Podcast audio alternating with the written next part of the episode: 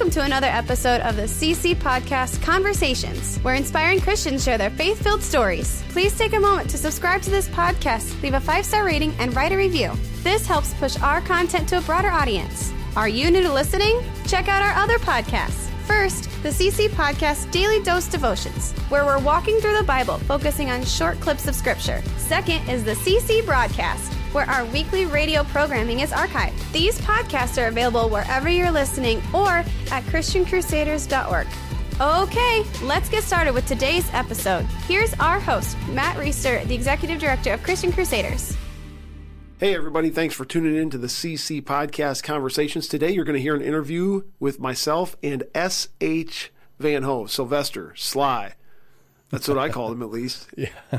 Van. Everyone calls him Van. Everyone calls him Van. Yeah, that's how you know. Everybody calls him by half of his last name, but whatever. That's, that's how he goes. So, uh, the, I think I said this, but I had always known Van, obviously, as a funeral director. I was custodian at the church big church that had a lot of funerals, and one of our jobs was to run sound and video for funerals and weddings. Sure. So I saw him on the job all the time, and seemed like a nice guy. I never had the occasion to meet him professionally. And, mm-hmm. You know, no one in my family had died that he did the funeral or anything. Yep. And he just seemed like a good guy who was very businesslike, had high expectations for what the custodians provided at the church, um, but never really got to know his heart. Mm-hmm. And so one of the things I appreciated about this interview is hearing more of his story and the heart behind how he viewed his service as a funeral director as service to the Lord. Yeah, that's. I think that's one of those professions. Um, it might be kind of hard to make friends. I, I mean, wouldn't you think it? Because um, you know, other times you you kind of you meet people through the course of your, of your professional employment or job. Um, that's not somebody you're ever going to be like, oh yeah, he ran a heck of a funeral uh, I'm going to call that guy up, see if we want to go have coffee or something. You know, yeah. that's that's not really how that goes. Um, so yeah, it, it it's uh, I loved having that insight too. Um, I had known him. Um, you know, my dad was a pastor here at the same church uh, that Matt was custodian. Uh, so I had gotten to know him a little bit, same same kind of thing, uh, a little bit of chit chat here and there, but not not knowing him. Um, and then when my dad passed away uh, in in 2004, and um, and you know, Van did all of the, the funeral work for that and, and was, you know, of course, very supportive and very uh, good to our family. And, and so, you know, got to know him a little bit more through that. But it, it, this this interview, I think, is is just fascinating uh, to kind of get in the mindset of, of what goes on with, with that kind of a, a, a profession, because um, that's not something I think a lot of people really think about one of the things that was crazy, it, we talked offline quite a bit, and mm-hmm. he told me some stuff when we weren't recording that he didn't want to talk about when we were recording. One right. of the things that I wish I'd have brought up because I know he would have talked about it was way back when he opened and owned his first couple funeral homes. I think it was like in Dows, Iowa, or something like that. He had the only car that could haul a stretcher, and so he was the ambulance service right. and the funeral director. And he told me that there were times when he'd go out to a car accident scene yeah. on an ambulance call and end up back at the funeral home. Like Right. How crazy is that? Right. Yeah. It's that's it's it's a different world and it's hard to think about in terms of of what it's like now versus uh, what it was like back then, and especially you know being rural Iowa and and you know you don't you don't necessarily know if there's a uh, hospital close enough to get to some of those people and you know I'm sure that even once there was once there were ambulance uh, calls being made, he was still probably the closest one, and I'm sure at times had to step up and be the one to to get there first and get somebody to a hospital. The other thing that struck me about this interview, which I just laughed at, and hopefully Van doesn't mind me saying this, but if you ever saw him, like when he was still working, and he didn't retire till yeah, just a few years ago, right? Fairly old for a non-retired funeral director guy. Yeah, but this guy was dressed to the nines all the time. Always, yeah. Suit, tie. I mean, just tight, crisp. Yep. You know, just looked like he was a banker. Yeah. Twenty four seven. Even if he wasn't on the job, if I saw him at Hy-Vee, if I saw him at Walmart, he's dressed in a suit and tie. Yeah. Yep. So I was absolutely shocked when we had our kind of pre-interview meeting, he came into the office and he's wearing sweatpants and a flannel shirt. I was just like, Van, you doing all right? Because I've never seen him like this. He said, retirement's been very good to me. Yeah. I always kind of assumed he wore a tie with his pajamas, you know, and yeah. but, but, no, that's he he was and he was so gracious to come in and and and talk through, you know. Um, he obviously didn't give away any any uh, you know private matters or anything like that, but but just to kind of get into so his own mentality and his own mindset and some of those things and and be vulnerable.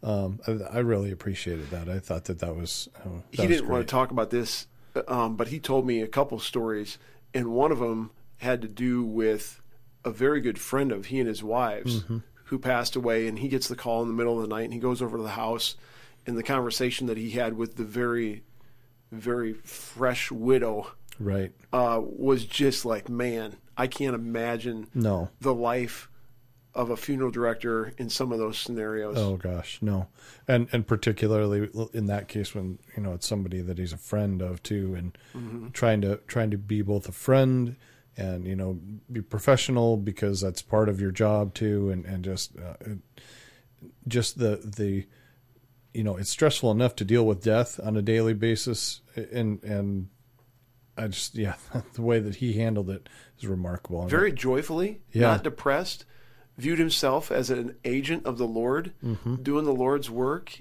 And uh, I think everyone's going to enjoy this. I certainly enjoyed it. Yeah. And I know it meant a lot to him and his family because maybe some of this stuff never been recorded before. But yeah yeah I think everybody who's listening is going to uh, really appreciate it as well. thanks for tuning in, guys.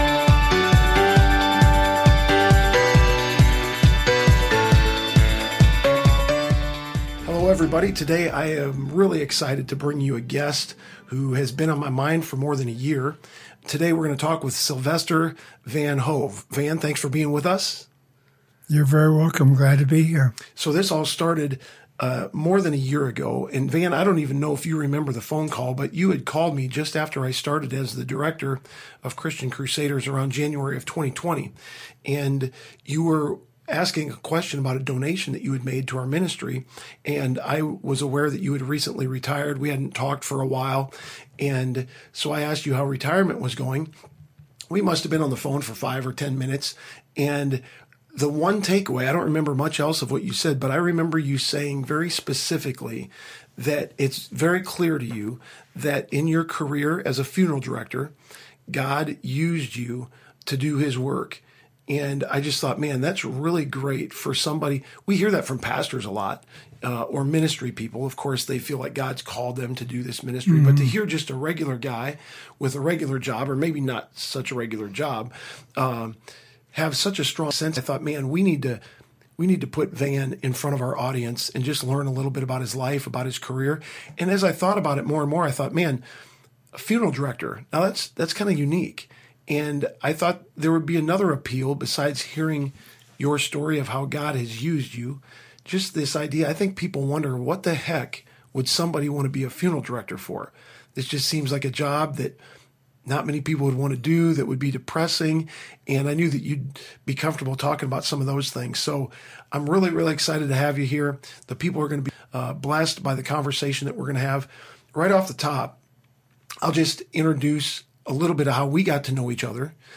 I grew up at the same church that you were at in Cedar Falls. And uh, when I was in college, I went to the University of Northern Iowa. I was custodian at that church, Nazareth Church. And one of the jobs that we had as custodians was to run the sound system and the video recorder for weddings and funerals. And so we were obviously always cleaning the church up, preparing for funerals, but we were in the sanctuary, kind of working with you a little bit. You'd send us on little errands to go get this or go get that. And uh, so we learned really quickly that when uh, Sylvester Van Hove is in the church doing a funeral, you do whatever he asks you to do because it's going to go well for everybody if that's the case. And uh, it was a pleasure and a joy to get to know you through that um, interaction. And then, uh, just as I've watched you, as you've handled the funerals of many people, friends and family members throughout my life, have watched you uh, perform your services with excellence. And I've gotten a lot of feedback. I told people that I was going to be doing this interview one of the most common things I heard from people was, you know, when my mom died or when my sister died or whatever the situation was, and Van Hove did the funeral, he always made it so comfortable. And I think that's really quite a, a testimony for you. One other thing I'm going to say before I before I ask a question and get you talking, because the goal is for me not to talk the whole time, but you to share some of your story.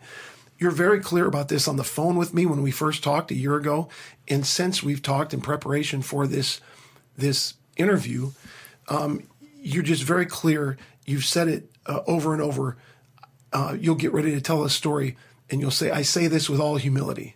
Or you'll say another another thing that I wrote down over and over. I've been very blessed. God has been very good to me, and so I just want to say at the beginning, I want to give you permission to tell your stories without feeling like you're bragging, without feeling like you're glorifying yourself. You have a very clear uh, understanding of your position in relation to God. And you know that He's God and you're just a guy who He used. Very humble about that. I think that's really cool. But I don't want you to feel guilty if you have to say anything that sounds like you're tooting your own horn. We know that you're not tooting your own horn. And uh, we appreciate that. So, with that all said as introduction, um, Tell, tell me a little bit about your family of origin. I thought when you described this to me when we talked the other day, it was kind of interesting to understand the early years. Grew up in a big family on the farm, and uh, and how some of that played into how you are a compassionate guy. Yes, it's, uh, it's very it is interesting. I uh, was born and raised on this particular farm. I have a twin sister uh, who she and I are, and one more sister are the only ones that are living. That the rest, there were nine of us, and um, but uh, our work on the farm was shared by everybody. My dad came to this country at the age of 14, and uh, from Germany, and he was a very hardworking man, a very God-fearing and love, God-loving man, and uh, I think of that often in my life always shared that, and he was brave, and he spoke of loving Jesus. And in our home, it was every day, morning and night. We never began or end a day without prayer and reading of the Bible. And uh, many sometimes we sang too because my dad loves singing, and uh, so we would. It was just a worship time, and I think of that many, many, many times. And uh, we'd get up early in the morning and and uh, have our devotions and prayer, and then we all had our chores that we had to do, responsibility, and it was like from milking cows to feeding pigs and feeding the cows, gathering the eggs, everything that was done is all done by hand, but it was done with everybody's love and caring for one another, and we'd help one another then off to school we would go. But with all of this, I always remember that it was so important to me as even a young boy that I walked close with God. And uh, prayer, prayer is a very important part of my life. And I think about the spare time we had on the farm, we could do things that with our hands and and there was time while we were doing these things that there was also time to be praying and worshiping God and thinking about how great He is. Sometimes I think that, you know, we worked so hard and we were lived on the farm and we were the poorest people in the world, but when it really comes down to the real greatness of all this, we were so poor we didn't know how rich we were. Mm. I mean, first of all, we were rich because we had Jesus in our life, and then, of course, our hard work. I went on to high school and and, and uh, continued to, of course, do our work on the farm. But in the meantime, while I was in high school, I had a teacher there that had a father in Chicago that worked in a funeral home, and he talked about that a lot. And he was very compassionate in that. And I was brought up in a family where there was compassion for everything. There was uh, abuse was not really accepted, and uh, I always I liked that. And for some reason other, funeral service was something that I thought about but knew nothing about. And got a little more knowledge of it, of course, from Mr. Metcalf. But uh, uh, until I was a senior in high school, I didn't think that I could tell my father and mother that I wanted to be a funeral director because I didn't know how they would handle that. The expectation was that you would work on the farm. That's right, and be a farmer myself because my brothers all became and remained on the farm. And when I told my mom and dad that I was wanting to go into this profession, my dad said to me, Well, I knew you didn't want to be a farmer. Let me stop you right there. And and when you told me this, you told me a little bit of this story earlier. And I three things I picked up on um, out of your early years. One is I, I love the picture of your dad leading family devotions morning and night. I mean, that is such a stable and solid home, and I wish more of that was happening today. I agree. But that really laid the groundwork for your faith. Um, number two is you're on a farm and you're taking care of animals. And I've got a couple daughters that love animals. And and I don't particularly love animals, hmm. but but I notice in the girls that they have just a they have a compassion, they have a softness toward animals. And I think that carries over to their view of the world, their view of other people. And then um, the other side of that is when you're on the farm raising animals, you're not just doing it for fun, you're doing it to live. Mm-hmm. And so you're very familiar with the life and death cycle. Yeah. And so, uh, do you think any of those three things, um, have you thought about them playing a role in shaping who you are to become what you became? I think so. I've never dwelled on that so very much because I think sometimes when you're in that environment every day, all day long, all week long, you it becomes a part of your life. And uh, to me, uh, loving and being concerned and compassionate was a very big, important part of our life and our family. And uh, uh and to this day, I just I do have a lot of respect for animals, and I sometimes think that well, we took very good care of them, and and um, but it, it was it could be part of the contributing fact that I was compassionate about those things. And so, uh, this is maybe not a fair question. Do you think you you have more of a softer side than your other siblings? No, I don't think so. I think uh, we all have our own personalities, mm-hmm. and uh, uh, I think that all of us have always been very kind. We've been kind to one another. We've had a, a family of nine children, and there's not been any problems between any of us. Mm. We always got along very well, and and that was something that uh, if there was uh, some trouble that as we were kids growing up, uh, my dad got to the bottom of it. I understand right that. away, and uh, it, it taught us respect mm-hmm. for others and for one another. Mm-hmm. Um, why did your parents name you Sylvester? Where'd that come from? Well, there was um, a cousin that I have that I had living in Germany, and his name was uh, um, Sander. And I don't know how the Sylvester thing came in, other than the fact my twin sister's name is Sylvia. Oh, okay. And so I think uh, whichever one of us had been given the name of what we were called, I think then the next, well, if he's going to be a Sylvester, then she'll be a Sylvia. And so, and it was kind of a unique thing, I think, that, uh, that we had those names. When I hear when I hear Sylvester, I automatically think Italian. Maybe that's because of Sylvester Stallone. and then when I hear Van Hove, I think Dutch. But you're neither. You're you're German. I am German. My father came directly from Germany.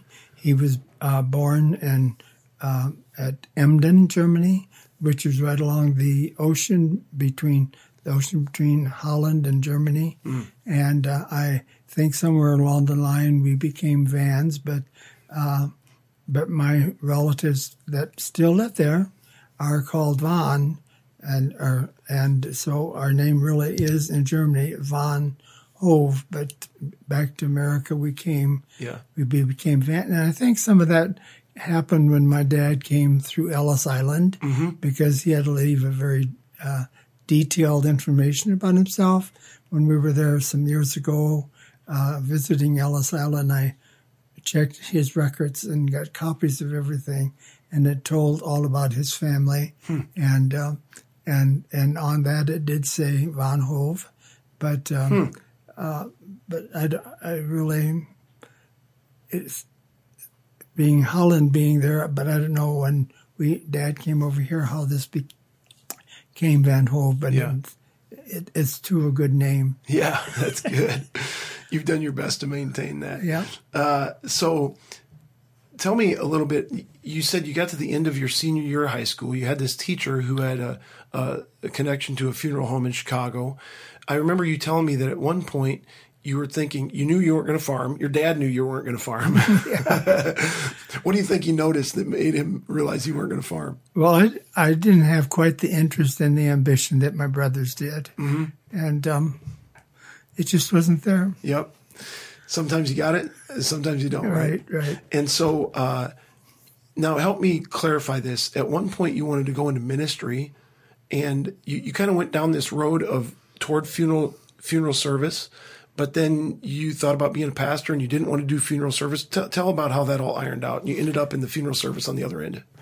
Well, getting out of high school, then I, um, and going through high school and before I entered, actually, I had the ministry in mind, and uh, and it was something that I had a lot of interest in, and uh, but I became interested in the funeral service because of this teacher that I had, and uh, it and my dad following up with an interest in- to help me. In fact, mom and dad gave me guidelines on how we could get things pointed out. For I did not have any experience, but they helped me through a friend of theirs, a funeral director, to um, get me a job in Sioux City, Iowa. And I worked there at that funeral home for about a year and just gave me experience of what that was. I had to come back home during the Korean War and help my dad on the farm. And that, of course, I couldn't get out of there fast enough because I didn't want that. but anyway, it was a good experience. But then when I went back to work, uh, I I went to serve my apprenticeship, which was part of the education of becoming a funeral director back in those days. And uh, I worked for a funeral home in Algona, Iowa for 12 months. That was the time period for an, uh, an apprenticeship. And, um, and he was a very kind man and was a very kind and loving funeral director. And I always thought he was a great mentor for me. And from there, I had to go on to college to a mortuary science cla- class, and I went to St. Louis, Missouri. This was a nine month course, and then we would take our state boards, and we would then be able to continue our education through another year's apprenticeship. And um, after doing that, I went back to Algona and worked for Charlie because he was not only my teacher, but he was he became a very good friend and, and caring person for me.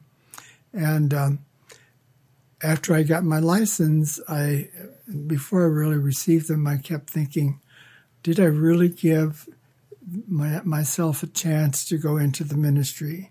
Did I let the other overpower me because I knew a little more about it, but I knew much about ministry and the fact that the church was our number one thing in our home, and uh, so I um, decided then that after I got my license, I would go to Wartburg College, and um, and I went to school in St. Louis with a uh, funeral director's son from uh, Waverly, and when he heard that I was coming to um, Wartburg College, he called me and said that he wanted me to come and work for him because he was in desperation for a licensed funeral director. And I quickly told him that I was not interested because I had this the uh, ministry in mind, and I wanted to give that its total um, um, time. And um, so I had already rented an apartment, and uh, of course, at my age, it was better that I just lived off campus. And then um, two weeks later, he called me again and he said, uh, Van, you, you have to come and work for me because I just am, I'm so desperate in need of someone and I know you and I know what you can do and what you will do. And I, and I said, James, please don't call me again because I am not coming to work for you. And, uh, but he did not leave it alone and he got back to me again within a couple of weeks and said that I had an apartment rented and he said, Well, we have an apartment in the funeral home that can be yours, and you'll have a wage, and we'll respect your time in college, and I just need you. And and all this time I was praying about guidance on this, and um, and I thought very much about it and talked to God about it, and we decided decided that I would go to work for Jim. And uh, and it was the thing that I think helped me to want to become a funeral director because I could see where I could work with people and help people in a time of need and show them God's love and concern and hope.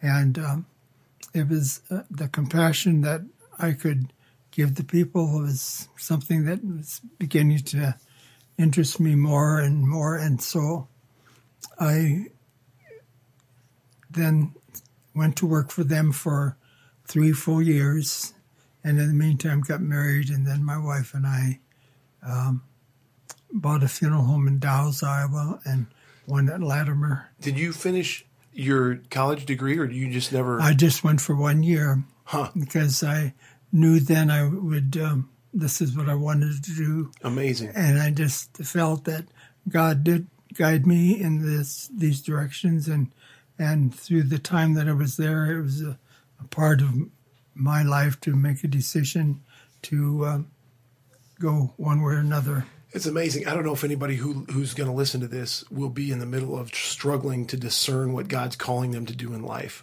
But I think the way you described it, you know, there weren't any lights in the sky.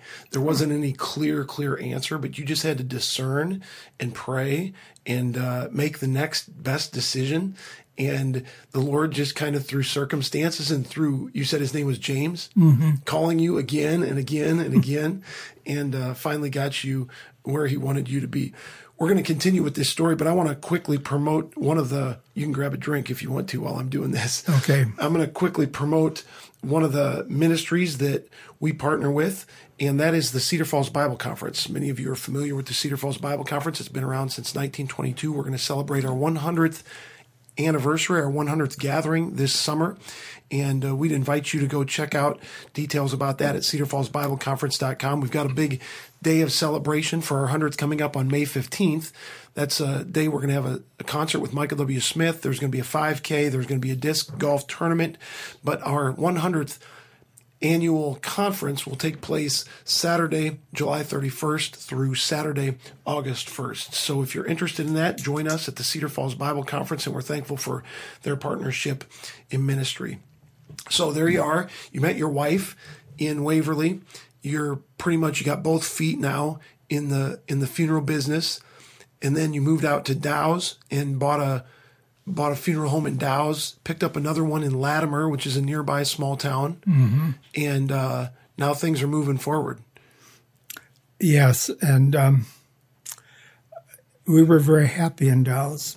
It was a very nice community, and we had we had um, a good feeling of being there and people wanting us, and um, uh, but we could see what was happening to a smaller community, and our children were still just being elementary, and uh, they were very smart little girls, and uh, we wanted a good education for them.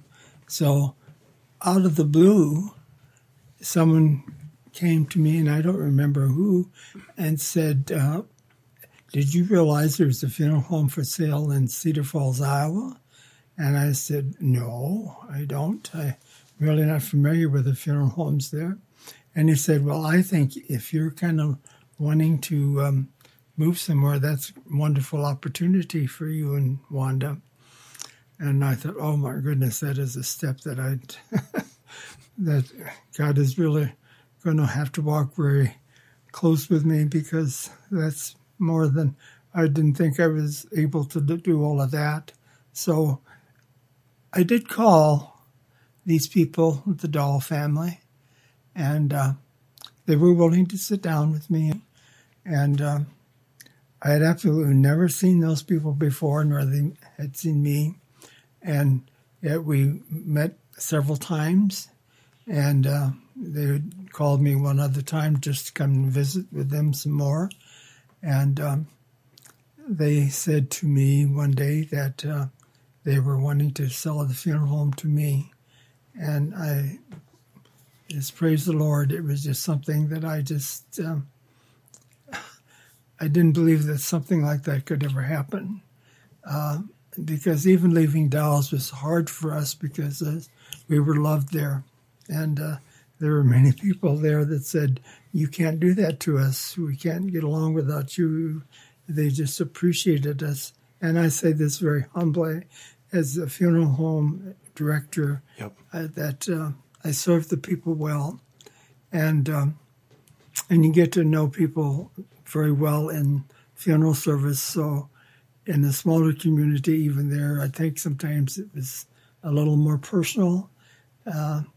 Stop a second and, and, and explain that a little more. You said you get to know people well in the funeral service. Are you are you alluding to the idea that you're you're walking with these people through a very vulnerable and hard time, and so you you develop a really close bond? Yes, that is, uh, if you're listening to them and you feel their emotions, you um, you you create a bond that is I really can't describe, but I can just say this that through all the years that when I would serve families and and when it was my time to go home at night and relax and be with my family, I could set my business apart from my life. And not and I say that with kindness, but I had a family, a loving family, and it was just something that um, I prayed that God would take care of the situation through. But I was always available, mm-hmm. always available. But I didn't let these emotions and grief overpower me mm-hmm. so that I couldn't live a normal life. Mm-hmm. And I always give God the praise for that because uh, I needed to live a life too. But my important part of my life was living for my funeral service and for my people that I served. Mm-hmm. Um, so you're over in Dows. You you built a, another funeral home in Latimer. I remember you telling me, and your girls are young. You get this opportunity to move to Cedar Falls. There were several people I think you told me interested in buying that funeral home, but for whatever reason they picked you, the providence of God, and and so here you are in Cedar Falls. So sometime around this age, one of the questions I had is, do you think that your wife or kids were ever viewed or treated differently because they were uh, the son, the daughter or the the husband of a funeral director, do you think it would have been different for them if they'd have been the son of a plumber or a banker or some other what I'll call a normal job? I th- think that they were, there was a respect to them for their dad doing what he was doing, and um, they respected that, and they um, they were kind to my children, and and yet I I I don't think it made any difference really in that respect because the children appreciated me being the funeral director that I was and um, a loving and kind father. My family was always very important to me and is very important to me. But I, I think my children felt very comfortable with me being a funeral director and uh, I being their dad. Have you ever had an awareness uh, that you do kind of a strange or unique or a weird job? I mean, has that ever landed on you like this is unique? or do you just think, well, this is what I do, and other people do other things, and there's nothing abnormal about being a funeral director? Well, that's probably how I look at it. That it's it's my job. That's what I've chosen to do, and um, I don't look at it as abnormal. I look at it as a, a something that needs to be done, mm-hmm. and um, we need people that really are sincere in doing this work, and uh, are God fearing and loving people. Mm-hmm. That's very important, and I felt that. Uh, you know, I never put myself as on a pedestal something that I was doing something better in my life that, than somebody else. Mm-hmm. I was just appreciating being there. There's a uh, there's a great theological doctrine called the priesthood of all believers, and the idea is that everybody in whatever vocation they're in can be a priest, can be a representative of God to the world, can be an ambassador for Christ to the world. And one of the things I love about your story, especially since you talk about wanting to consider going into ministry, and almost like when you started to go into being being a funeral director, you weren't sure if you'd given ministry a fair shake, and so you wanted to explore that. And it was almost like um, I'm maybe putting words in your mouth, but it was almost like you were thinking at that time ministry may have been the better calling. But what you've learned over the course of your life is that God can use you as a minister in the funeral service, uh, maybe more powerfully than in the ministry because he designed you this certain way with these abilities, with this personality, with these gifts. And, and he's used you in this area of funeral service instead of this area of ministry. But when you're pursuing that as a man of God, as a follower of Christ, it really is ministry, mm-hmm. right? And right. and maybe even more uniquely ministry than what you would think of as a pastor. I mean, you're doing a lot of pastoral stuff. People would do expect a pastor to be a pastor and uh, preach the word of God and uh, serve them as they are to be served from a church and a pastor, but I don't think that they realize that being a funeral director can be a big part of that as well, and working through their grief. Mm-hmm. And um, and to me, every call I went on, I always prayed for guidance and help to be with my family that I was going to be serving. Mm-hmm. And as I would meet with them at at uh, times for preparing for the funeral and so forth, I um, prayed that God would guide me and help me in working with these people, mm-hmm. and uh, and that was always there. I um, I, I, just feel that um, being to me, it also gave me to me it was an important part to serve Jesus in other people's lives. Mm-hmm. That's great. And, uh, uh, uh, what a testimony.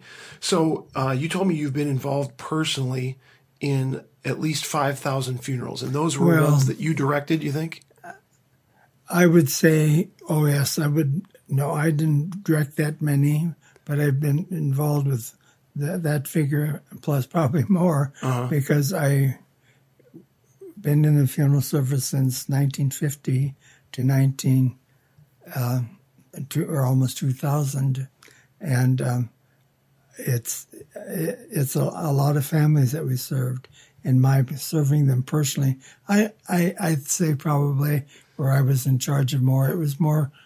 I, I would say between two and three thousand or more. Mm-hmm. You know, it's I've never you know, until you presented that question to me, mm-hmm. I never ever gave that any thought. awesome. it was just, it was my work. I never, you know, it, it, to, to total that all up through all these years is is kind of sometimes mind boggling. so over the decades, you just retired in what, 2017? I, is that right? In 2019. 19. Okay. Yeah. So you had a good 69 year run. Is that right? Yeah. That's incredible. So How has our how has our society's dealing with death changed over the time of your career? How have funerals changed? What, what's your perspective on that? Well, I think sometimes death is looked at differently today than it was years ago because um, when a death occurred in a family, even 50, 60, 70 years ago, that was uh, a real tragedy to many families. And, um, and they had difficulty with dealing with that. And the funeral director, I don't think, broadened his knowledge and helping them as much with the love of God as he he did, but he didn't portray it. Didn't express it. Didn't express it Yeah. enough. But it was yeah, people relied very much on him. But today, I think uh, death is still a very sad and hard situation, and for many families, that's uh, it's very difficult for them to step forward. But you know, God gives strength and power for this, and it it does help to believe and trust in God. And I've had people, and I, this is I say in humility, I've had people say to me that they would never have been able to walk through this, accepting this death, if they hadn't had me to help them. And I, I just loved them and cared for their need. And um, uh, I just did what I felt was necessary. Didn't feel special to you. You were just doing what you I were was, supposed to do. that's right. It's doing what I want and uh, what I wanted to do and needed to do. Yep. That's- That, that- that's phenomenal. And that's really a testament. Any one of us that's a follower of Christ, if we just do what we're supposed to do in whatever God's called us to, He will use that to bear amazing fruit, won't He? Yes, absolutely. And it's, uh, you know, um, like even being a farmer and, uh, you know, regardless or a mechanic or electrician, there's a, a duty to do it right and do it to the, for, for God and to help other people because we do look for other people for help in things that are beyond us. We're going to get into some more uh, details about your career. I want to do another promotion quickly.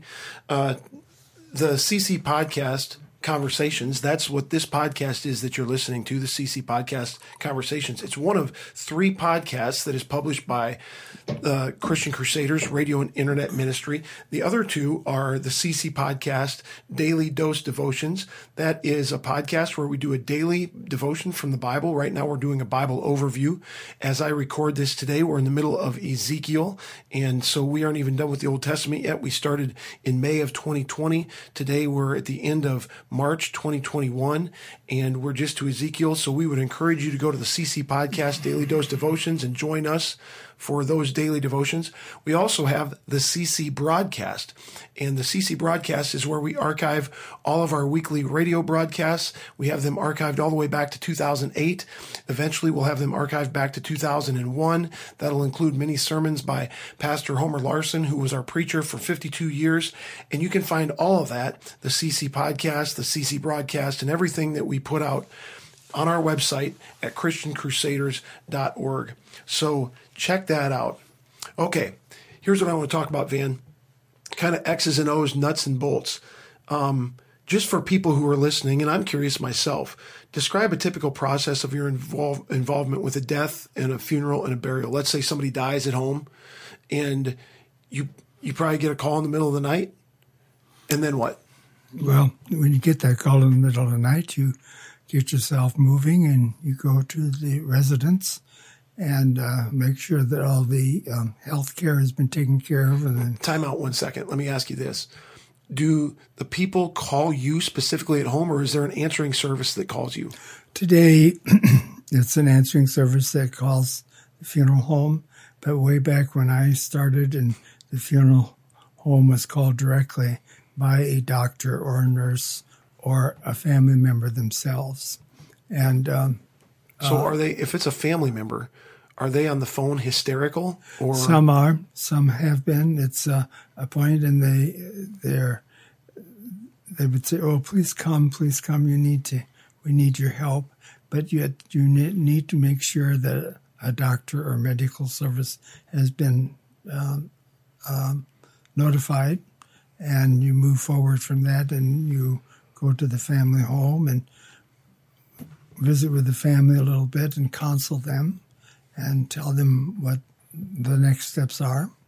And if this is in the middle of the night, you then set an appointment to meet with them at the funeral home if it's at all possible or wherever the it's work works out best for them. And uh, to organize and begin the funeral arrangements. And uh, and most people are very much at a loss as what to do because it's a new experience in their life and so they are looking to the funeral director for absolute guidance in all direction.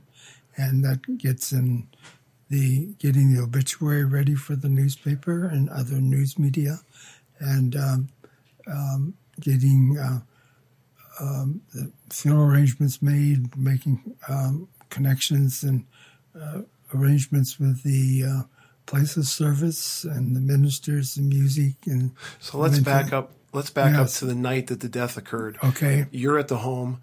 You're consoling these people. You're helping them understand next steps. Eventually, you or you and one of your partners remove the body. Yes, we'll do that uh, before when we leave the home. We we, take the the cot would be taken to the home, and the body is taken with us. So, how do you navigate a situation? And I've never really been in this situation myself, but I can imagine where um, somebody, a loved one, has died, and the family is just being faced with this and dealing with this, you know, and it's very difficult. And you need to kind of get things going. Like you can't be here for the next three days, um, waiting until they feel comfortable for their loved one to be removed. I'm sure it's difficult sometimes for people to give up the body of their loved one. And so how do you how do you navigate um, that delicate balance of wanting to be respectful of the emotions and the feelings of the family, but also you know that you need to get on with things. Well, again, it's how you represent yourself to them that's very important.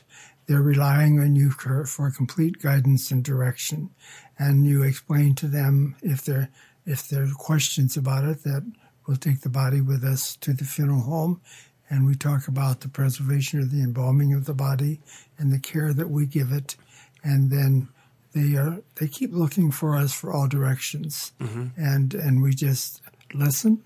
And. Uh, some people have gone through it enough to know what to expect, but it's different today than it was years ago. You know, years ago we would go to a, a resident more than to a institution to pick up a body, and so there was uh, there wasn't other staff people there to help, and they relied completely on the funeral director, and uh, it was. Uh, a period that it, you just walked with them closely and they just stayed with you. I've had people walk with the body to the uh, to the car because it was very hard for them to leave, have them leave, and uh, there's just many different ways that people react to this.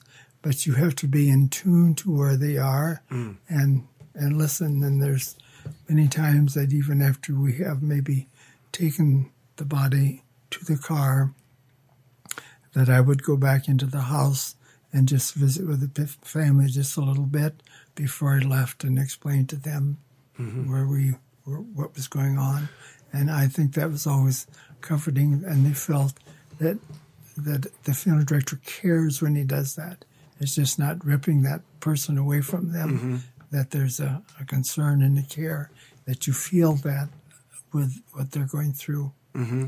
So the body goes back to the funeral home. Let's say this is two in the morning that you get the call. Are you back to the funeral home by four in the morning? Do you think? Oh yes, probably. You know, within uh, you go directed to the funeral home with the body, and you're probably there within an hour, depending on where the death occurs. And then do you start the work of embalming right away? Yes, yes, yes. If we have the permission to do so, we start the work immediately.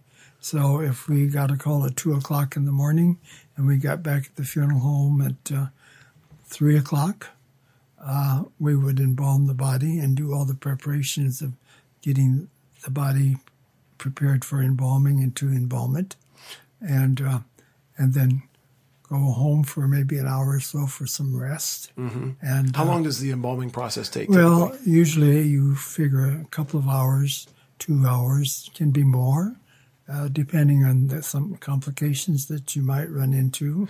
and at that time, all you're doing is replacing fluids, right? Right, you're replacing the uh, fluids in the body, particularly the blood, with a preservation of, with formaldehyde that preserves the body and keeps it from disintegrating and decaying. So once you get done with that, then you can take a break and go rest. Oh yes, yes, and uh, but sometimes you didn't have time for that break because it was so close to the time that they wanted to come to see you, and you just well that night went by and you didn't. So I was going to ask about that. Y- you funeral directors must have uh, creative ways to get your rest. I mean, um, are there any rhythms or any disciplines that you put in place, or you you probably were sleeping sometimes in the middle of the day when you had a break, uh, or do you just how do you, how do you make up for that?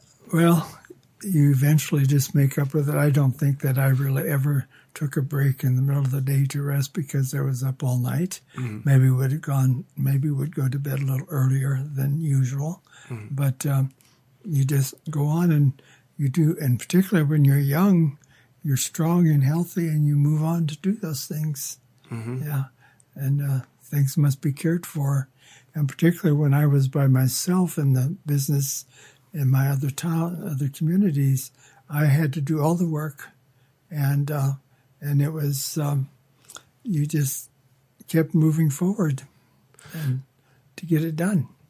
So imagine that you go and pick up a body, embalm a body, and then the next morning you might have a funeral of a totally different situation. And so at some point, how many of these things can you handle at any given time?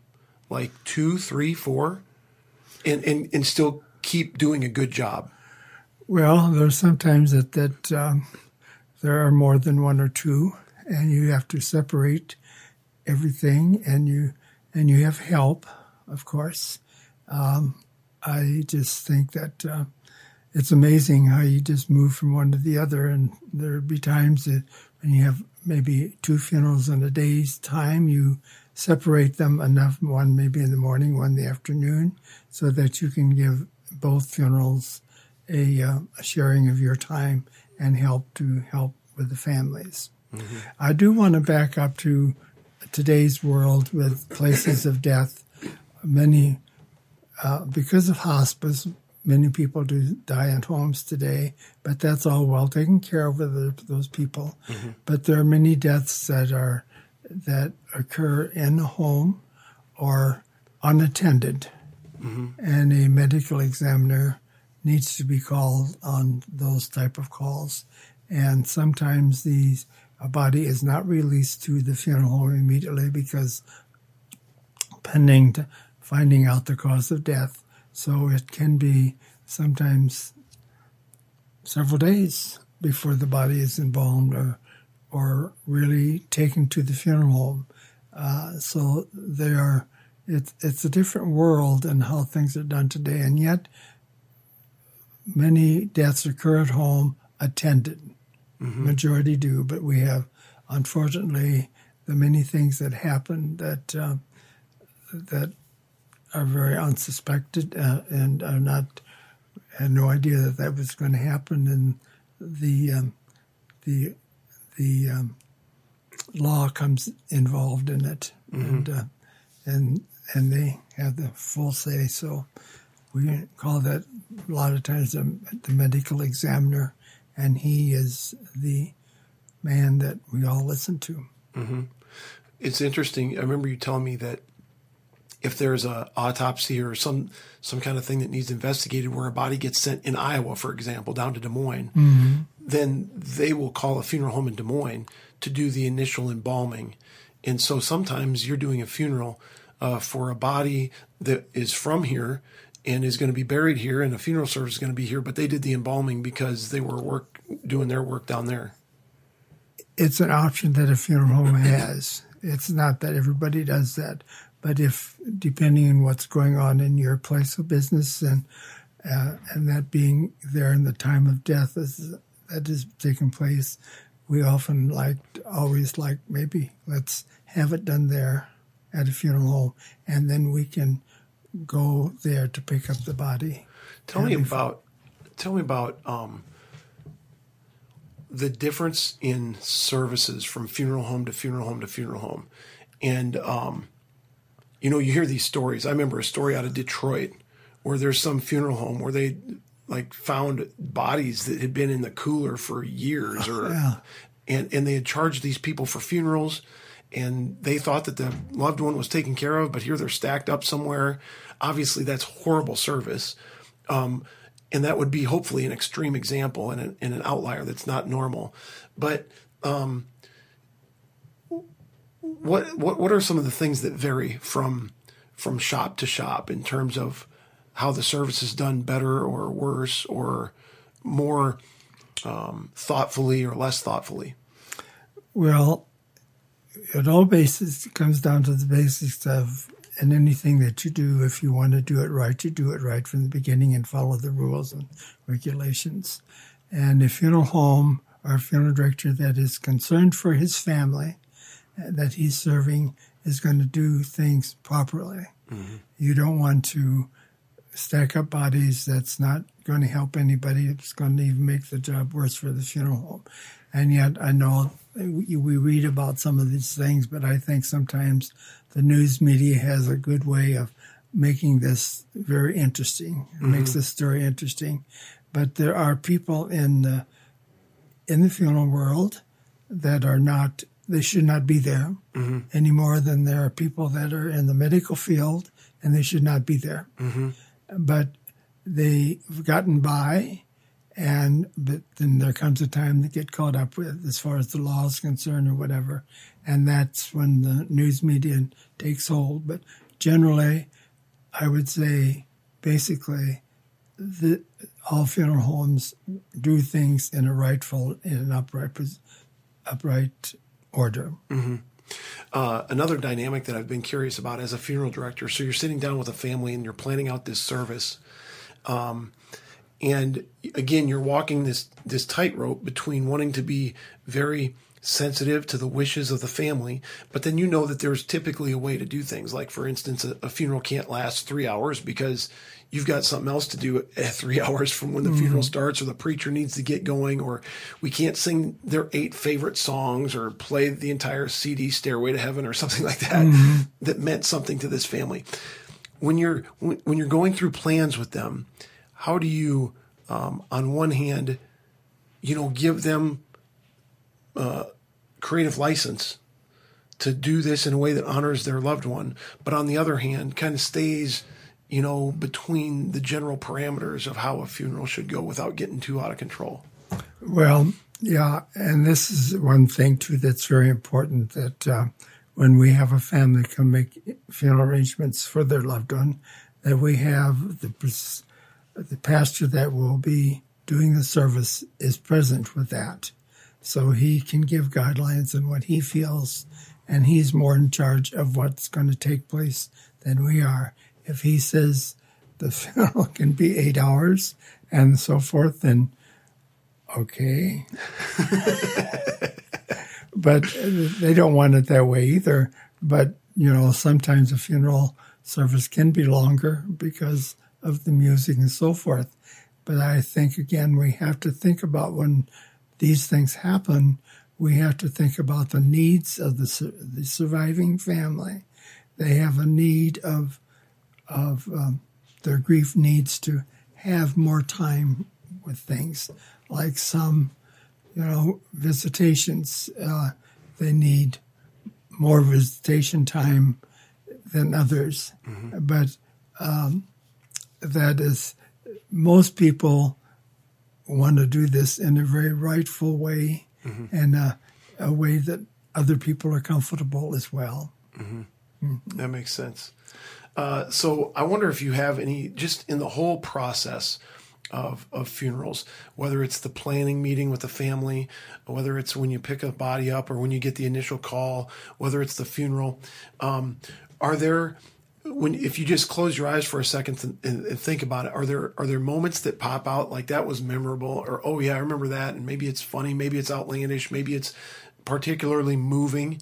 Um, well, I guess I never have dwelt on that a whole lot because everybody reacts differently to the loss of a loved one, and I've always respected how their reactions are. Mm-hmm and you just take the moment, and I don't uh, make an issue about it. I, I, nothing really comes up that I that that I feel that right now, but um, but there there are requests occasionally from people. They have some people ask questions about what happens to the body, mm-hmm. and they are very interested in that. Um, um, I'm not really probably answering your question like you that's all right I, to be. I have a couple things in mind that just I've seen by being around funerals and things. Okay. Um, I was at a funeral several years ago, and uh, an, an elderly woman had passed away, and her daughter was eulogizing her at the funeral. And her daughter was, you know, you could tell her daughter was kind of wild and crazy, and but she was talking about she loved her mom and her mom was great and all this stuff. And then she reaches down to her purse, which is by the podium, and she pulls out this miniature bottle of wine. And she goes, My mom always loved wine. And so this is for you, mom.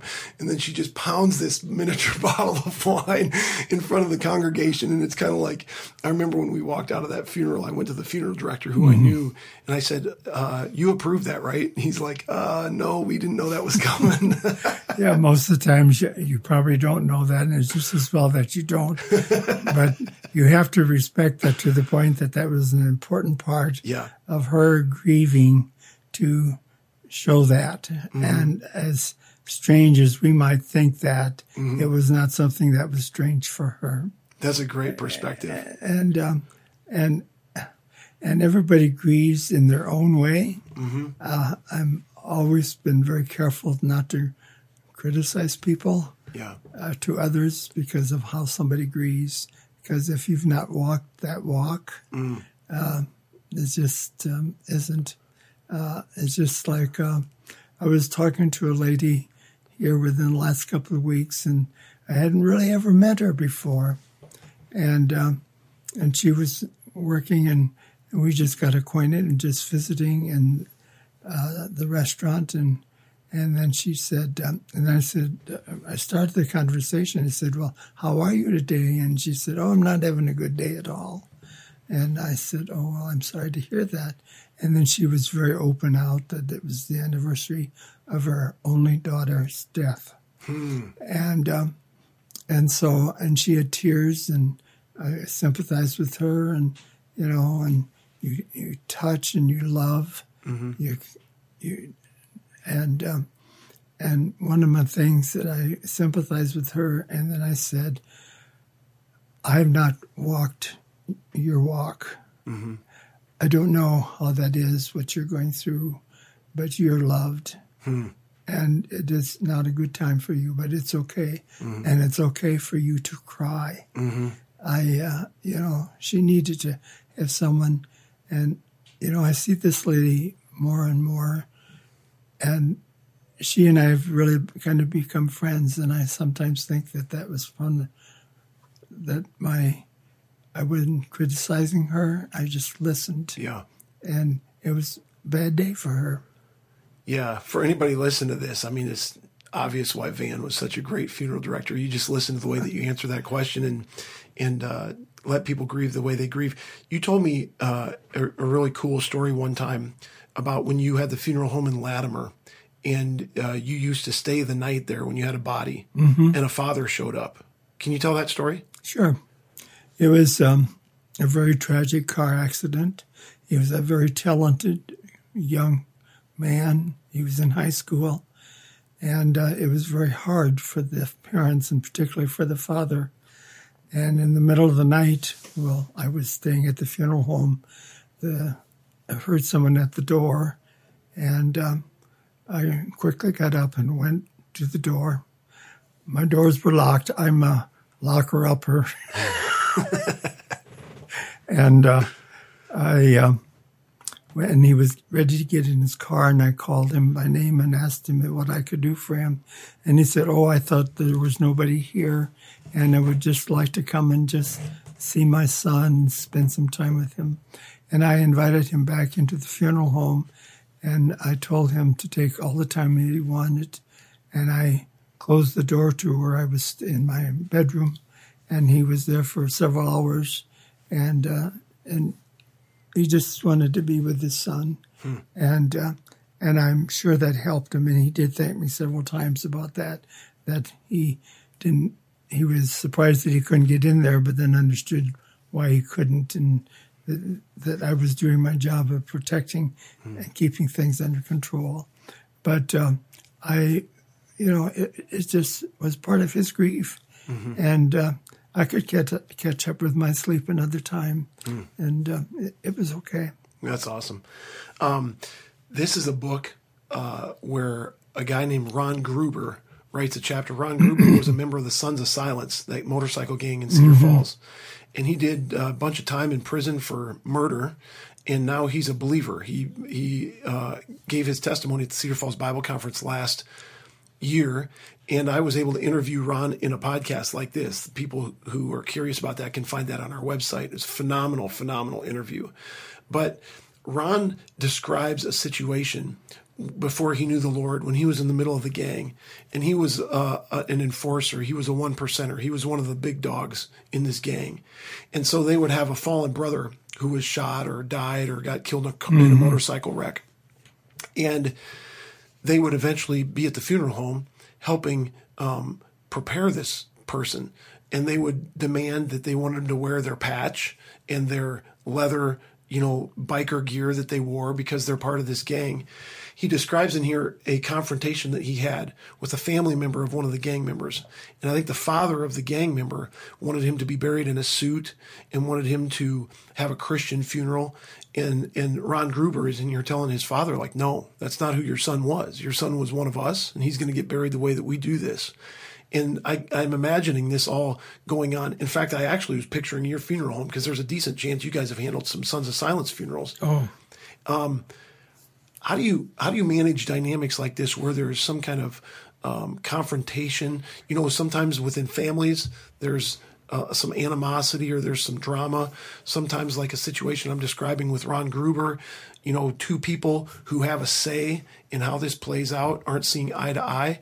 Um, I mean, you become Dr. Phil at some level, uh, mm-hmm. helping sort this stuff out. Talk about how that goes. Well, one of the first things that you have to remember, and that a funeral director's got to remember, that, that the next of kin, as his father was the next of kin of this boy, and he has the right to make the calls. Hmm. Is that is that law or well, is that just courtesy? It's courtesy, and it could be a, a, a law. Pretty much, I would respect it as such, but mm-hmm. definitely courtesy. So, if someone has a particular choice that is unusual and against the rules of majority of the people, you still have to listen to the next of kin. Interesting. And uh, so there are times that requests have been made by the next of kin that are contrary to everyone else's belief or feeling. But when, in all essence and down to the very nitty gritty, that person is the rule of that decision. So when there's a flare up in your office while there's preparations are being made for a funeral, um, I mean, you just learn to look down at your desk and just kind of let this argument pass over, or when do you interject yourself and try to iron it all out? Well, you let the family and the people there work it out between themselves, and you don't get involved in it any more than you have to, because then you're beginning to take sides and you're in worse difficulty than you were to begin with. but many times, excuse me, conflict comes out very open at the time of deaths in families. And uh, people are thrown together that have not seen one another for years because they've not had to. Mm-hmm. And now it's a death, and they feel an obligation to be there to they're not supporting one another, but they're there to work out the problems be one, between themselves, and it's very difficult. And you have to, you know, sometime, depending on what the situation is, there's sometime that a funeral director may have to take a stand, and a decision has to be made. My mom always said. and and she was such a fine Christian woman, and I don't know how she based this, but she said if there was family, if there's a problems in a family, the devil works the hardest at that time hmm. in the death, and to make things, to bring up things that shouldn't be brought up, and hmm. and just makes trouble within the family. Mm-hmm. And I have seen difficulties in family, things that have been forgotten about, or not.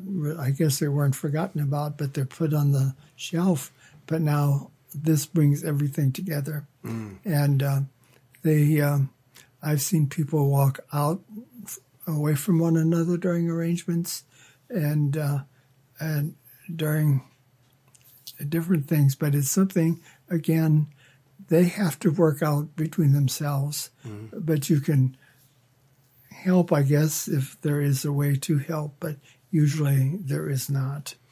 Um, want to touch on one more thing here, and then we're going to get to some more personal or spiritual questions. Um, obviously, there are some unpleasant parts of this job, and when I mean unpleasant, I mean like physically unpleasant, like either odor or just a very gruesome situation.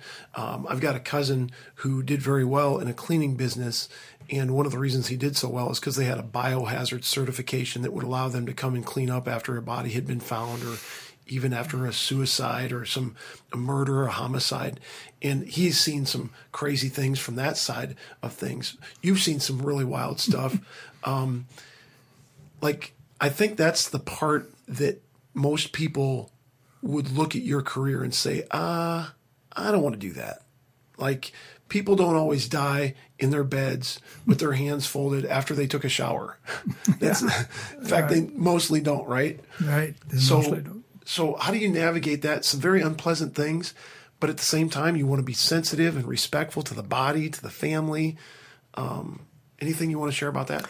Well, the thing to me, I always say, when you have something that is that you really is a kind of obnoxious or, or disturbing in that respect, mm-hmm. you want to get to the bottom of that and get that solved.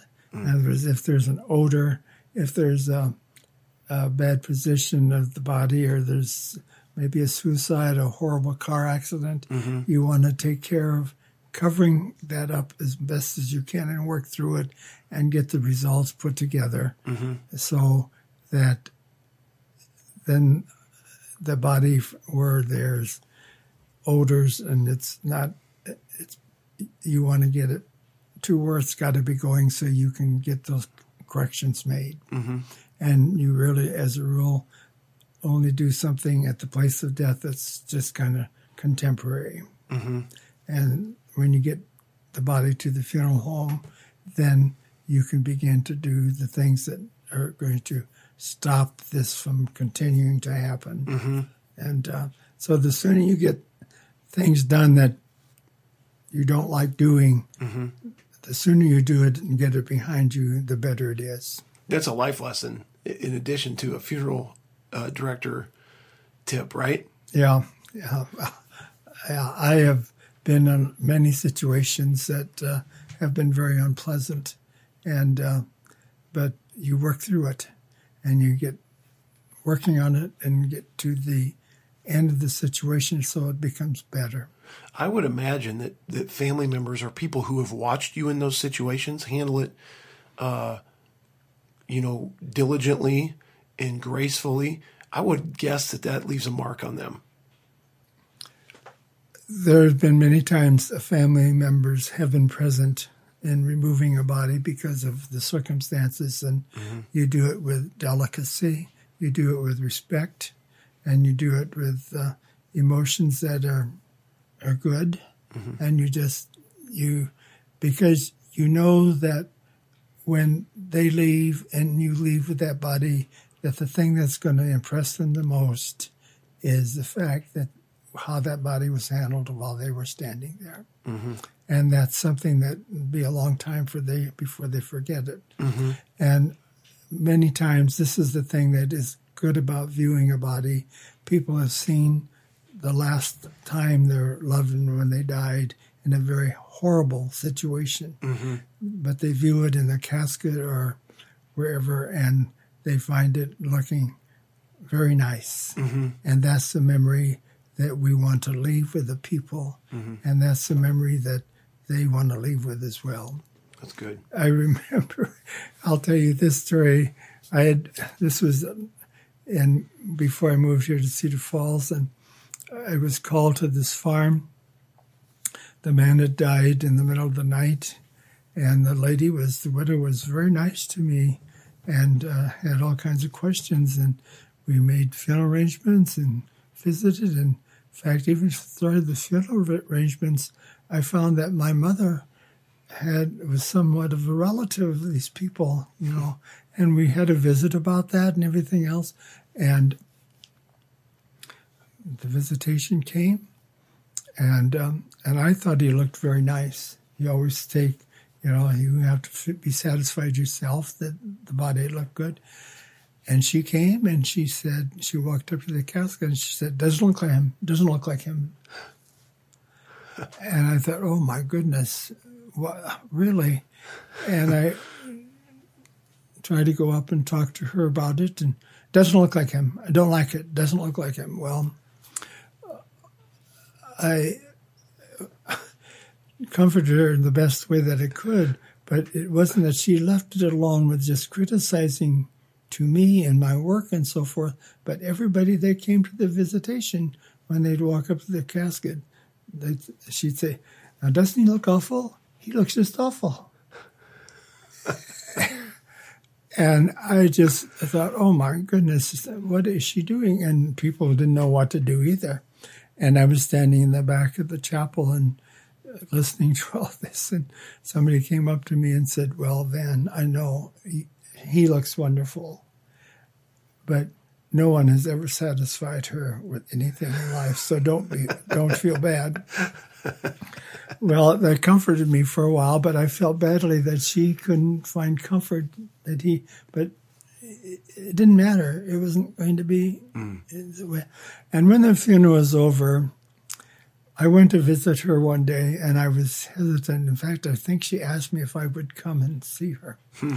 and uh, and I stopped in and visited with her, and then she talked about that and she apologized for it, hmm. and uh, and it was part of her grief. Yeah, and it was just she didn't want to accept the fact that he had died. Yeah, and uh, so well, let's take it out in Van, mm-hmm. you know, and uh, and and well, I was the last person that was worked with things, so I I I felt very helpless. Mm-hmm. But again, at that time, I also learned that there's nothing you can say. Mm-hmm.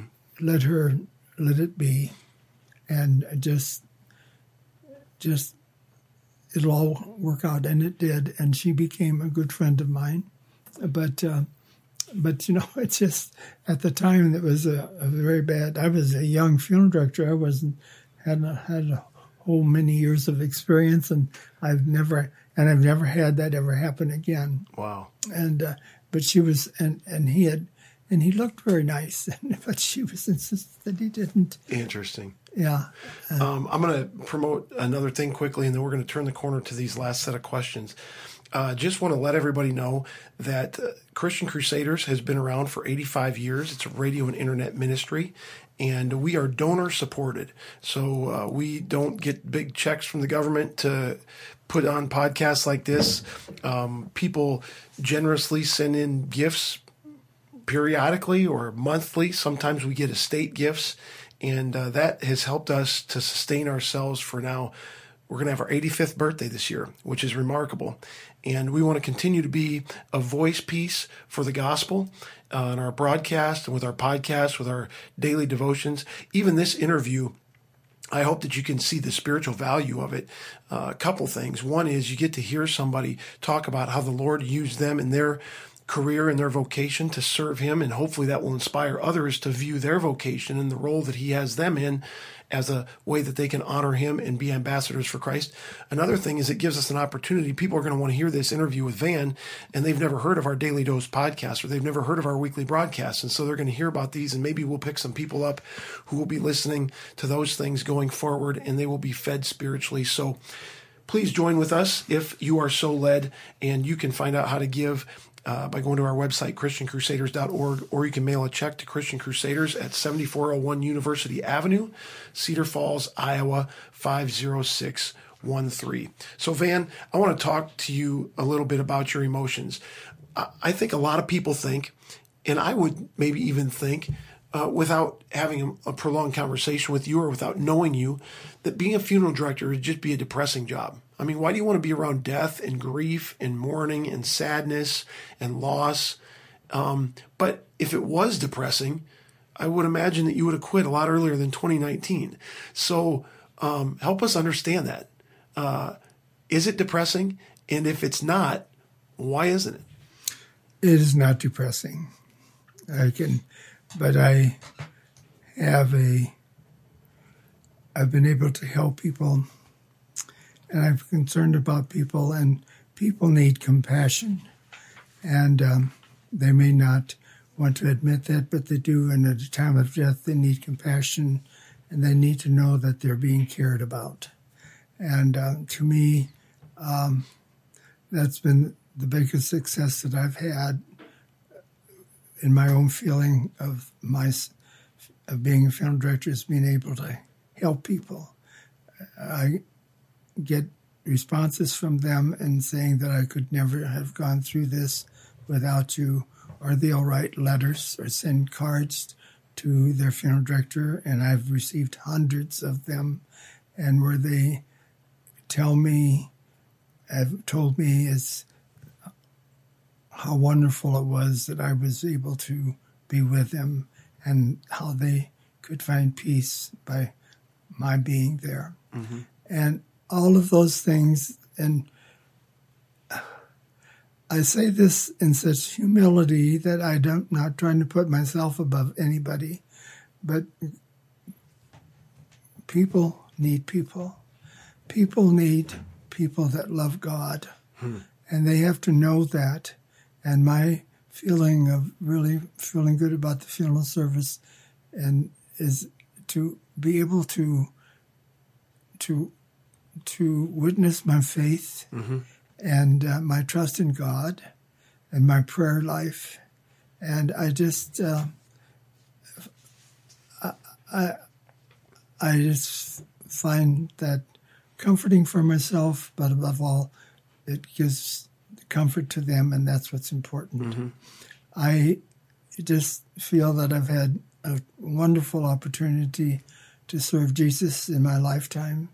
And he's, you know, I, I, I just, it's nothing that I have done. It's because God is God and God is good. Hmm. And, uh, and I just, uh, thing that I probably miss most about the funeral service is not being able to be with my people. Mm-hmm. I'm enjoying retirement. I've enjoyed every minute of it, but I miss people mm-hmm. and um, uh, and people that are in need, the people that need to know that Jesus loves them. Mm-hmm. And uh, that's awesome. Um, do you cry a lot? I cry easy, but when, I don't. I don't cry a lot. No. And so um, would you say how how often, like say, um, for every ten families who you serve, how many times do you think you shed tears over their loss? Oh, I have done that many times, but you shed tears in a quiet manner. Mm-hmm. You just uh, you don't go on sobbing privately or with them, or uh, I I would make no. Uh, I have no problem shedding some tears with them if that but I don't do that because uh, trying to make make me look good. It's, it's not just, a show. It's it's, it's not, genuine. Yeah, it is. You feel there's there's sadness, and you, uh, uh, but you don't feel their sadness. You really don't feel their sadness because unless you stood there and been done this yourself, you don't know what it's like. But you feel bad and sad for them. You've been around weeping people who've experienced loss a lot more than the average person. And so you must have thought about the, the shortest verse in the Bible before in a unique way, which is that Jesus wept, you know, when, when Lazarus died. And what's always remarkable for me in that, in that passage, it's John 11, I believe. Jesus knew that he was going to raise Lazarus from the dead in just a few minutes. And so he's not weeping, I don't think, because of the loss that he feels in his brother Lazarus, because he knows Lazarus is going to be with him again. Mm-hmm. But I think his tears are weeping um, because of the pain that others are in. Have you thought about that text? Yeah. Yes and no, but I appreciate you sharing that with me because that's really what it all boils down to. It is the tears that you that flow from you are sincere for those who are hurting. Mm-hmm. And uh, yes, I've done that many times, but I would say a lot of times that I've done that, nobody really knows that I'm doing it. Yeah. Because I, but, but I think it's okay if they did know it. Mm-hmm. Because, um, but many, you know, uh, people are uncomfortable about other people crying, but I, I'm not. I think tears are healing, mm-hmm. and it's one of the best things that grieving people can do to to heal their loss. Mm-hmm. Um, what about uh, a situation where you obviously have strong personal faith convictions about Christ, mm-hmm. about the Word of God, about the gospel, uh, but then you're serving people who don't necessarily share those same convictions. And so uh, you're trying to balance this how do I shine the light of Christ? How do I be an ambassador for Christ? But these people over here are saying crazy stuff that's not true. It's not my place to step in and correct them because that's not what I'm here for right mm-hmm. now. But have you ever wrestled with that? Like, when do you speak up? When do you stand down? Yeah, many times. because, you know, um, but I think you have to use good judgment and good thinking power when you're when you do this amongst people, you have to do it at the right time. It's got to be the right time. But you, you could speak. I could speak about my faith and the great power of Jesus, and I could have them turn against me. Mm-hmm. But I think I can, until I can feel assured that they're going to listen to me. The best thing I can do is show my concern for them mm. and my love for Jesus and that Jesus loves them. But I do not hesitate at all for anyone to tell people that God is good, mm-hmm. God loves us, mm-hmm. and I love Jesus. Mm-hmm. I don't I, I don't have any trouble with that because I that's an important part of my life. But sad to say because of the world as it is, you have to figure out the right time to to do this. Speaking of faith, and and was telling them, "Well, trust in Jesus, everything is okay." Mm-hmm. You know, I and so many times people say, "Well, he's in heaven now," you know, and I'm not a judge. I I, right. do, I do not know what people's the last minute of your life what they have repented and become a child of God. Mm-hmm. But you wonder sometimes that if they get to heaven, then everybody should get there because yeah. it's it's not possible because then Scripture isn't true. Right. But uh, heaven is there for those of us who want. But if someone feels that they get comfort in that, I would not de- criticize that. But the only thing that I am bothered with that is that they feel that life goes on and they can do the same. And when they die, they're going to go to heaven too. Yeah. And in the meantime, nothing in the, their life has changed. Yeah. Yep. Yeah. The, the the only way to heaven. This is my plug for the gospel in this podcast interview. The only way to heaven, according to Scripture, is through faith in Christ, and it's not because we're better than people who believe other things. It's just because Jesus is the only one who lived a perfect life. Mm-hmm. Jesus is the only one who satisfied the righteous requirements of God's law. God demands perfection. And we're not perfect, but Jesus was. And through his life and his death and his resurrection, he offers us that righteousness that he lived so that through faith in him we can stand holy and blameless before God. That's why uh, people who don't know Christ don't get to heaven because they don't have the righteousness of Christ covering their sin. And uh, that's great. One thing we talked about earlier that I thought was uh, people are going to want to hear this because a lot of our listeners know Homer Larson very well. Mm-hmm. He was our radio preacher for 52 yeah. years. He was a senior pastor here at the church for a long time. You obviously worked closely with Homer. You did oh, many yeah. funerals with Homer. And one of the things you talked about is, and I know this from just personal conversation with Homer, he loved to preach funerals, which sounds really sadistic. Mm-hmm. He didn't love that people are going through pain and loss and grief, but he loved the idea that there are going to be people in this congregation for this funeral service who do not come to church otherwise. And it is a great opportunity for him to clearly declare and proclaim the gospel, kind of like what I just tried to do. And he saw it as a great opportunity. You were lamenting how many of those opportunities are missed by preachers that you've oh. been around. It's sad, sad.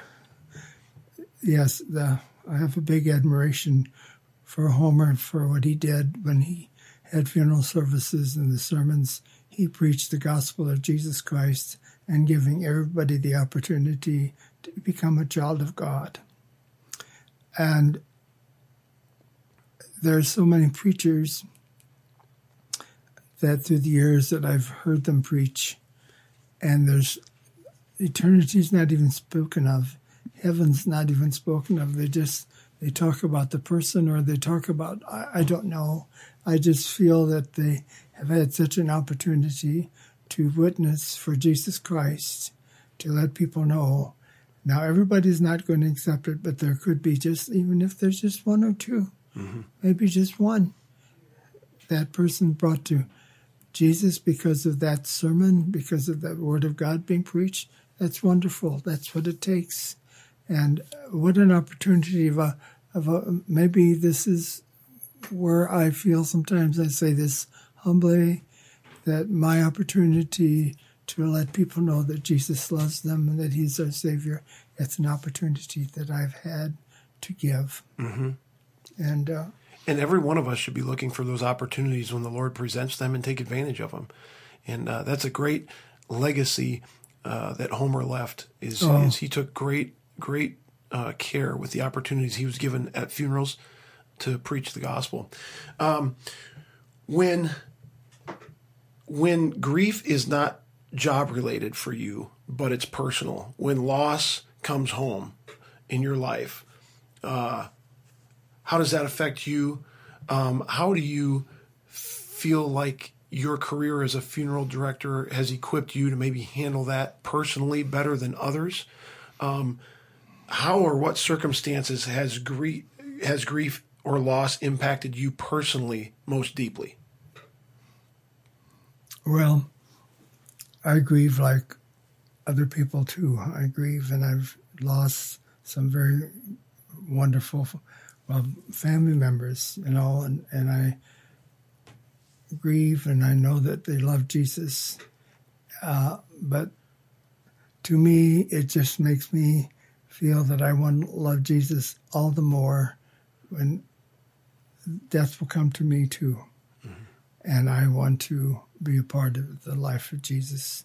I don't know if that really answers your question or not, but um, I, am bothered sometimes when I know that maybe I've lost an opportunity to really witness Jesus Christ to somebody when I should have done that, and I have regrets about that at times, or sometimes. And but um, Jesus loves us, and He gives us great opportunities to to um, witness His love. But I was going to ask that specific question. What do you think about your own death? oh, I, I want to live as long as I can, but I, also uh, I'm not afraid to die. Mm-hmm. Um, I, um, you know, every morning I give God the glory and uh, and the thanks, and ask for His wisdom to help me through the day, mm. and um, um, my time of prayer is quite long in the morning and again at night because but I'm not afraid of death. No I'm not afraid to die. I just don't want to I don't want to leave those I love behind me but I know that I will. And and that's why it's important for me to also express my love for Jesus so that they can learn from that. That's great. yeah. Um, What advice would you give people who are walking with others who are grieving? You had some interesting things to say about this. Some things that you shouldn't say, some things that you should do. Um, how how do people walk with grieving people well? What advice would you give?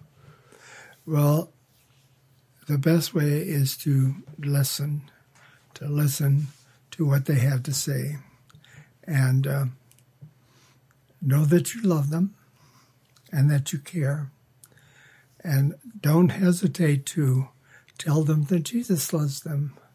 You know, I I feel that we have great opportunities when we walk with people that are hurting to go a step further and and let them know about God's love and and peace and uh, and you know and and if you need to cry with them, shed tears with them, and um, that I think people understand that you care more than anything. But um, What are some of the worst things you've heard people tell other people who are grieving? Things that you would say, don't say that, don't do that. Well, one of the worst things that can be said is simply, um, uh, and I hear it every once in a while, and I heard a rebuttal on it one time. Well, I know just how you feel. And it's a very sudden death. And the grieving mother said, with great expression and hurt, No, you do not know how I feel. And um, you, you don't know how anybody feels, but you can care and you can love them and let them know that they're being loved, and uh, maybe a hug, and uh, uh, I, um, just um, touch, and it, just be to listen. It's just good to listen, and then just let them know that your love is there. I think you told me at one point, a lot of people tell people don't cry. Oh yeah, I hear that all the time, and my I think I maybe told you my sister was really brought that out to me that when her husband died some years ago, and and Wanda and I were there to visit her one evening, and we were visiting. We were all kind of crying, and because we were talking about Dan, we all loved him, and uh, then Wilma continued to cry, and we just listened, and she said, you know, the thing that I love most about this evening that you didn't tell me to stop crying. Because she said everybody always tells me to stop crying and i assured her that that was okay to cry and let them do their own talking and don't pay attention to that. They haven't been where you are and and it's okay to cry with people too but um, people are uncomfortable when people cry they don't know what they want they don't know what to do and i just be let it be let it be unless they're just going on a rampage then of course thing but if they're you know what kind of crying i'm talking about Yeah. it's okay Another thing I know I've been guilty of is just talking too much. Just shut up. Right? You you said something interesting to me the other day. You said they're not going to know what you said anyway. They're not going to remember what you said anyway. So just stop talking and be there. yes i've always been that I maintain that too that the the fact that you're there they're going to remember that more than the fact that you stood there and talked with them and talked with them because they're not listening. And five minutes after you left, they don't remember what was even said because their mind was not with it. But they will always remember that you were there to give them a hug. And I'm talking about during visitations and grieving and when you meet people that are grieving. Just, just, just listen. You know, um, going on and on and on isn't uh, isn't going to help the situation any. That's all I got, Van. We're just at about an hour and a half. Can you believe that? People are going to really enjoy this. Um, you've got uh, kids, grandkids, great grandkids, I have three grandchildren and one great granddaughter. and they're gonna love. Uh, they're gonna love listening to this. I know. Anything you would specifically want to say to them, um, and even I mean, the thing that's crazy about these podcasts is they're gonna last. They're gonna outlast me. Like somebody might pull this thing up seventy five years from now, and what what would you want any any of that future audience to hear? to to love Jesus, hmm. to walk with Him, because life will end, and there's a better life than what we have here. And I don't know what it's like, but I don't think about what it's like hereafter. I'm just going to be there, hmm. and it's because I love Jesus, and He died on the cross, and this week is particularly that we remember that and that we worship that, and it's all about Jesus. And I think it's so important that, and the world is so much turmoil and so much unrest today, but we've got to step up and speak about Jesus. And that's it's the only way to go. Amen. Sometimes in your career, you've done it with words, and a lot of times you've done it without words, right? Yes. And uh, what a great testimony. Thank you so much for your time. And uh, this is going to be a great inspiration for a lot of people. Thanks, Van. Thank you. Appreciate that very much, man. The CC Podcast Conversations is part of Christian Crusaders radio and internet ministry, started in 1936 and is one of America's longest running radio ministries. We are 100% donor funded and donations to our ministry are tax deductible. So if you are encouraged, challenged, or inspired by today's conversation, please consider making a donation on our website, ChristianCrusaders.org, or mail a check to Christian Crusaders, 7401 University Avenue, Cedar Falls, Iowa 50613. In addition to our other podcasts, which I mentioned at the front of this episode, I want to mention two of our other ministry partners worth checking out. First, the Cedar Falls Bible Conference, equipping believers with the truth of God's Word since 1922. Visit cedarfallsbibleconference.com for free access to previous conference content or for more information about upcoming events. Second is Power to Change Digital Strategies, an online ministry partnering volunteer Christian mentors with people around the world searching the internet for answers. If you or someone you know could benefit from an anonymous online conversation with a caring Christian adult, go to issuesiface.com. Or if you would like to be a volunteer Christian mentor, please visit p2cdigital.com. That's the letter P, the number 2, and the letter C, digital.com. See our episode notes for details and links, and remember to subscribe, leave a five star rating, and write a review. God's richest blessings to you, and thanks again for listening.